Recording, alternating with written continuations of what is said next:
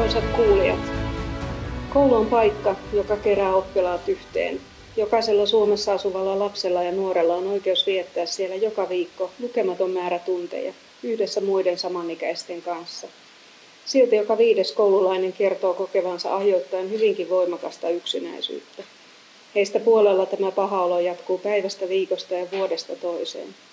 Yhdessä olemisen ja yksinäisyyden kokemuksen epätäydellisen yhtälön ymmärtämiseksi meidän on tiedettävä, mitä yksinäisyys ja ulkopuolisuus oikeastaan tarkoittavat, ja erityisesti se, miltä ne meidän lapsistamme ja nuoristamme tuntuvat, ja miten ne heidän elämäänsä sekä juuri tällä samaisella hetkellä että pidemmällä aikavälillä vaikuttavat. Yksinäisyys ei ole aina yksin olemista, vaan yksinäisyyttä on se ahdistava ja lamaannuttava tunne, ettei ole ketään, jolle ajatuksiaan jakaa, tai ketään, jonka kanssa istua ruokalassa, lähteä kaupungille tai edes seisoskella välitunnilla samassa porukassa. Se, ettei ole ketään, jota kiinnostaisi, mitä sinulle kuuluu ja miten sinulla menee. Nuoren pojan sanoin, yksinäisyys on murskaavaa, se iskee ja lyö vyön alle. Usein tulee tunne, ettei ole tarpeeksi hyvä eikä kukaan välitä. Mä luulen, että kun yksinäinen, ei masennu vaan siitä yksinäisyydestä, vaan kaikki tunteet nousee pintaan. Kaikki se viha, katkeruus tai suru ja yksinäisyys nostaa ne pintaan. Se, ettei kukaan huomaa eikä välitä, ja se on kaikista pahin tunne ikinä. Yksinäisyyteen liittyy olennaisesti ostrakismi, eli kohtaamatta jättäminen, sulkeminen ulkopuolisuuteen, osattomuuteen ja merkityksettömyyteen. Ostrakismi on sitä, että joku jätetään toistuvasti kohtaamatta, näkemättä ja kuulematta. Sitä, että jonkun viesteihin ei vastata, ei muisteta kutsua häntä mukaan, tervehtiä käytävällä, tai käännetään selkä ihan vain sattumalta ja vahingossa juuri silloin, kun hän saapuu paikalle. Ähm. Miltä ostrakismi tuntuu ja mitä se meille tekee? Nuoren sanoin, olla olemassa eikä kukaan tiedä, siltä se tuntuu. Olemassaolo kyseenalaistuu. Tuntuu, ettei minulla ole paikka eikä sijaa, tehtävä eikä merkitystä tässä yhteisössä, maailmassa, elämässä. Tämä nuori ei nähnyt enää syytä nousta aamuisin sängystä, lukea kokeisiin tai lähteä kouluun, koska hän ajatteli, ettei kukaan sitä kuitenkaan huomaisi. Meillä ihmisillä on kolme psykologista perustarvetta. Niihin kuuluvat kokemus yhteisöllisyydestä, tunneautonomiasta eli siitä, että voi itse vaikuttaa omiin asioihinsa ja uskomus omaan kyvykkyytensä, eli siihen, että sillä mitä tekee on merkitystä. Pitkään jatkunut yksinäisyys ja ostrakismi vievät pohjan näiltä kaikilta. Moniko lapsi ja nuori sitten näin kokee? Vastaus on hiukan hankala, koska yksinäisyyden kokemusten yleisyydestä kertovat prevalenssit vaihtelevat riippuen lasten ja nuorten iästä, sukupuolesta, yksinäisyyden muodoista, oletetusta kestosta, käytetyistä kysymyksistä ja niille tarjotuista vastausvaihtoehdoista. Joka ikinen meistä kokee yksinäisyyttä joskus, vähintäänkin hetkellisesti, koska se on nälän, janon, väsymyksen tai vilun lailla elimistömme normaali reaktio siihen, että jotakin puuttuu. Ongelmaksi yksinäisyys muodostuu silloin, kun aktivaatiosta ja yrityksistä huolimatta puute ei poistu, kun kukaan ei vastaa, halua jutella tai ehkä nosta edes katsettaan. Tällaista yksinäisyyttä kokee jossain kohtaa elämäänsä joka viides lapsi ja nuori. Pidemmäksi olotilaksi yksinäisyys muodostuu heistä noin puolelle, eli kokonaisuudessaan joka kymmenennelle. Sukupuolten väliset erot näkyvät pääsääntöisesti emotionaalisessa yksinäisyydessä, eli läheisen ja tärkeän luotettavan ystävän puutteessa. Tällaista ystävyyttä kaipaa ja sitä ilman kokee jäävänsä useampi poika kuin tyttö. Mutta jos kysymyksessä on sama sana yksinäisyys, vastaavat pojat tyttöjä useammin kieltävästi. Ja jos vastauskategoria on suppea, uskaltaa harvempi valita enemmän yksinäisyyttä kuvastavan vastausvaihtoehdon. Haastatteluissa ja omin sanoin kirjoitetussa vastauksissa näitä rajoituksia ei ole. Niissä lasten ja nuorten yksinäisyys näyttäytyy aivan liian yleisenä ja filtteröimättömän viiltävänä kokemuksena. Entä sitten yksinäisyyden ajallinen trendi? Jyväskylän yliopiston johtaman HPSC-tutkimuksen mukaan suomalaisten 15-vuotiaiden nuorten kokema yksinäisyys on vahvassa nousussa. Samoin, mutta onneksi hieman vähemmässä määrin myös 13- ja 11-vuotiaiden. Vastaava kehitys näkyy uusimmissa kouluterveyskyselyn tuloksissa. Vaikka lapsemme ja nuoremme voivat monin tavoin paremmin kuin aiemmin, ovat yksinäisyys, ystävättömyys ja kuulumattomuuden kokemukset noususuuntaisiin. Yksi yksinäisyyden ikävistä puolesta on, että hetkellisesti tulee helposti pysyvää.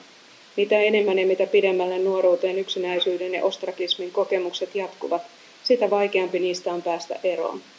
Yläkoulututkimuksessamme tulosten mukaan 94 prosenttia kahdeksannen luokan lopussa koetusta yksinäisyydestä selittyy puoli vuotta aiemmin koetulla yksinäisyydellä. Muutoksen mahdollisuus oli äärimmäisen pieni, aivan liian pieni.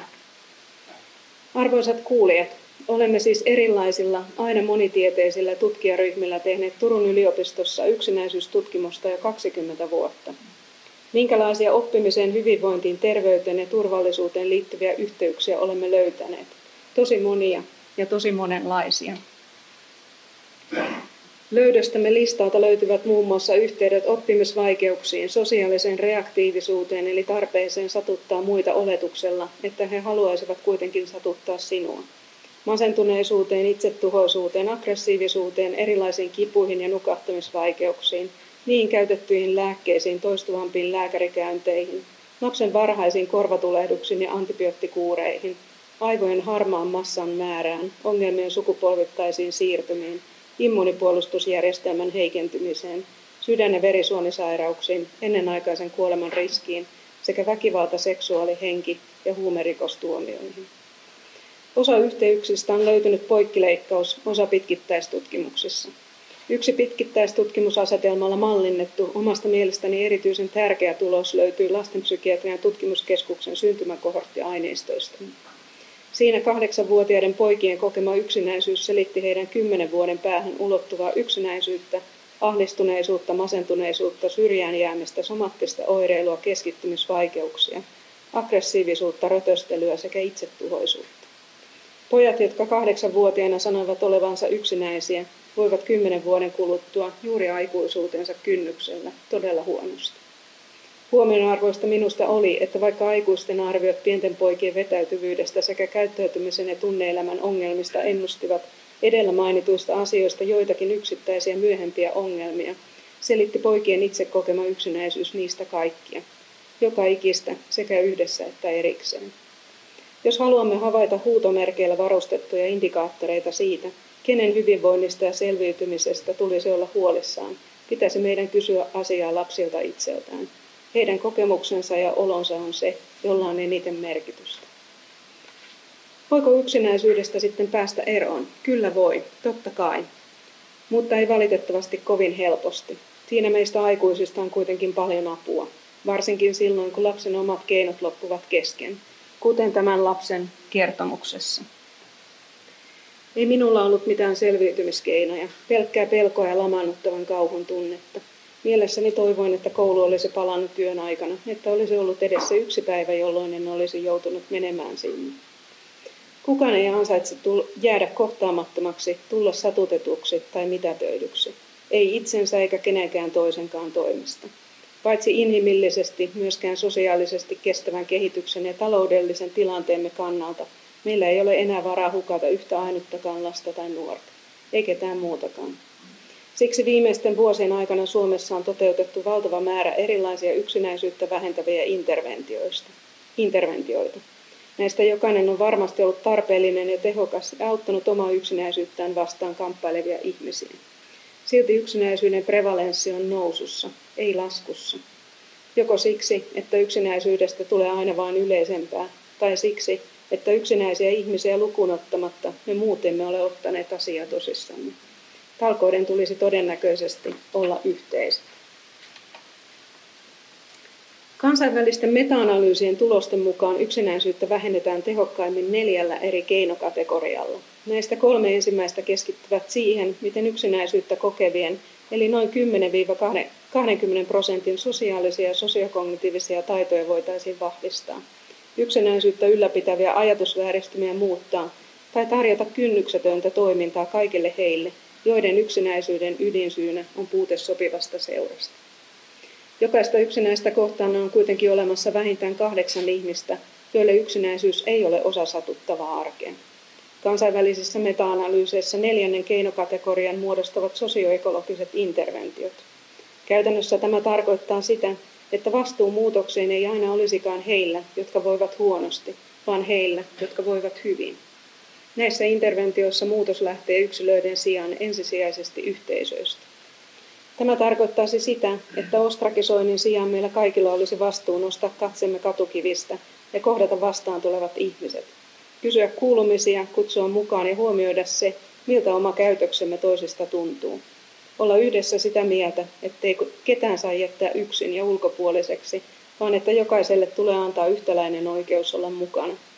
Koska yksinäisyys ei johdu ainoastaan yksilöistä, ei myöskään pelkästään yhteisöistä tai institutionaalisista rakenteista, vaan syntyy näiden välisestä kohtaamattomuudesta. Ihminen, joka kokee tulevansa nähdyksi, ei ajaudu yksinäisyyteen, eikä joudu taistelemaan omaa pahaa vastaan. Siksi kollektiivinen vastuunotto, välittäminen ja kohtaaminen olisivat mitä todennäköisimmin asioita, joilla yksinäisyyden prevalenssi saataisiin laskemaan. Juuri tätä kollektiivista kohtaamista, vastuunottoa ja välittämistä varten perustimme lähteen. Lähde ei ole yhdenkään instituution tai ihmisen omistama, vaan aivan kaikkien yhteinen. Jokainen mukaan lähtevä voi tarttua haasteeseen omalla tavallaan ja omilla teoillaan. Ainoana, mutta sitäkin tärkeämpänä mukaan lähtemisen vaatimuksena on yhteinen näkemys siitä, ettei yksinäisyys ole ok, eivätkä yksinäiset ole outoja ja erilaisia, ja että asioita voidaan muuttaa, kunhan se tehdään yhdessä, yhteisenä rintamana ja kaikkia kunnioittain. Mitä tähän ajatukseen sanoo koulutusjärjestelmämme? Ensimmäinen vastaus löytyy perusopetuksen opetussuunnitelman perusteiden laaja-alaisista osaamiskokonaisuuksista. Niiden mukaan kouluyhteisön tulee ohjata lapsia ja nuoria ymmärtämään, miten jokainen vaikuttaa toiminnallaan paitsi omaan, niin myös muiden hyvinvointiin, terveyteen ja turvallisuuteen. Lukion opetussuunnitelman perusteiden uudistuksessa laaja-alaisen osaamisen kokonaisuuksiin liitettiin sekä hyvinvointi- että vuorovaikutusosaamisen osaamisalue. Tämä kollegoideni kirjoittaman valtakunnallisen normin mukaan hyvän vuorovaikutuksen lähtökohta on myötätunto, joka mahdollistaa merkityksellisyyden kokemisen. Juuri sellaisen kokemuksen yhteisöllisyydestä, merkityksellisyydestä ja kyvykkyydestä, joka alun sitaatin esittäneeltä nuorelta puuttui. Juuri sellaisen kohtaamisen, jolla kansainvälisten ja kattavien yksinäisyys- ja ostrakismitutkimusten mukaan olisi vahvin mahdollinen vaikutus. Hyvät kuulijat, kohtaamattomuus kyseenalaistaa olemassaolon, satuttaa ja sairastuttaa, mutta on samalla jotakin sellaista, jonka muuttaminen ei vaadi ihmeitä. Ainoastaan ihmisiä, jotka uskaltavat nähdä toisensa ja olla saman tilan lisäksi samalla taajuudella, samojen arkisten asioiden äärellä. Vaikka keinoäly ja robotiikka ovat peruuttamaton osa arkea, jäävät ne ihmisten jalkoihin kyvyssä kohdata toinen ihminen. Myötätunto, innostus, altruismi ja yhteinen innovointi ovat asioita, joissa me ihmiset edelleen voitamme robotit vähintäänkin 6-0. Jotta lapsemme ja nuoremme pääsevät käyttämään koko oppimispotentiaalinsa, kasvamaan autonomisiksi, kyvykkäiksi ja rohkeiksi uudistujiksi ja oman tiensä kulkijoiksi, on meidän aikuisten tarjottava heille tila, jonka oletusasetuksina ovat yhteisöllisyys, osallisuus, turvallisuus ja sekä vapaus että ilo olla aivan oma itsensä. Tämän tunteen rakentamiseen eivät pysty yksin opettajat, opettajan kouluttajat, oppimistutkijat, kasvatustieteen professorit, valtionhallinnon virkamiehet, eivätkä poliitikot, vaan siihen tarvitaan meidät kaikki. Mieluiten yhdessä sosiaali-, terveys- ja hyvinvointisektorin vastaavien toimijoiden kanssa. Hyvänä esimerkkinä on yliopistomme kotikaupunki Turku juuri päättänyt, ettei kaupungissa ole vuonna 2030 yhtään yksinäistä. Turun eri toimijoiden yhteinen tyr- Tykkää turkulaisesta kampanja starttaa toukokuussa ja haastaa meistä jokaisen turkulaisuuden tasosta ja sektorirajoista riippumatta ystävällisyyteen kanssakulkijoitamme kohtaan. Tämä vaatii rohkeutta, hiukan hipsterihenkeä ja valtaviran vastaista normirebelöintiä, mutta on sen arvoista, ihan varmasti. Kiitos.